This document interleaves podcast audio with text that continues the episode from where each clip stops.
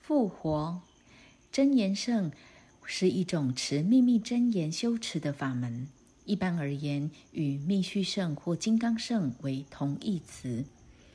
它是在公元八世纪时由印度成就者莲花生大师及无垢友传入西藏的。普巴金刚现愤怒相，黑蓝色修观本尊，以其充满精力的佛行事业和独特的除障能力著名。普巴觉或称普巴杵，是一具神力之短剑，状似长钉子，把手是一愤怒相的脸，是普巴金刚的标志，为法会之法器。普巴金刚是宁玛派传承修观的主要本尊。莲花生大师的弟子大意师娘智童具有奇异的能力。他被不信他的人诽谤为巫师和骗子，然而他的生活方式与心法实实在在显示他是一位真正的大圣成就者。有一位叫秦尬洛的批评者，尤其和志同对着干。他摧毁志同的茅屋，用铁匠的大锤追打上师。志同恨死的秦卡洛。有一次，志同与吴垢友一起。在罗扎克的山洞修普巴金刚，二十一只普巴杵供在坛城的曼茶盘上。志同全神贯注的修观，神奇的普巴杵开始互相敲击，放出火花。突然间，他把面前的普巴杵戳出去，到胸一般高，然后恶意的举着它，指着天空，大叫：“对着秦地来的乌鸦！”有一对乌鸦当空飞翔，它们恰巧来自秦地，正飞向山洞的裂口。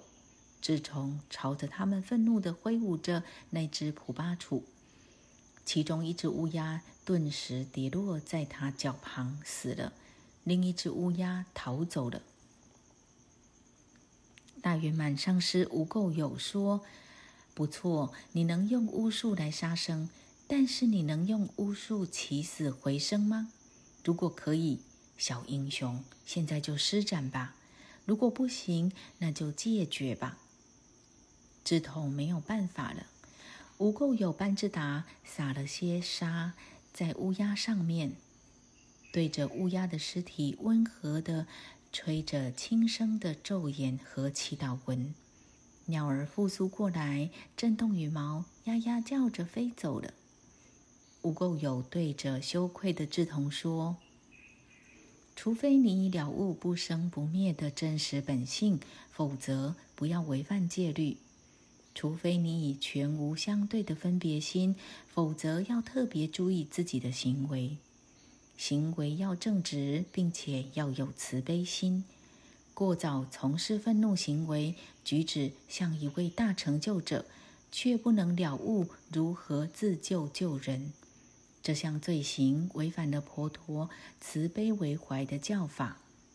当你知道如何将死者直接超度到佛的净土，那时你才有任运而为的自由。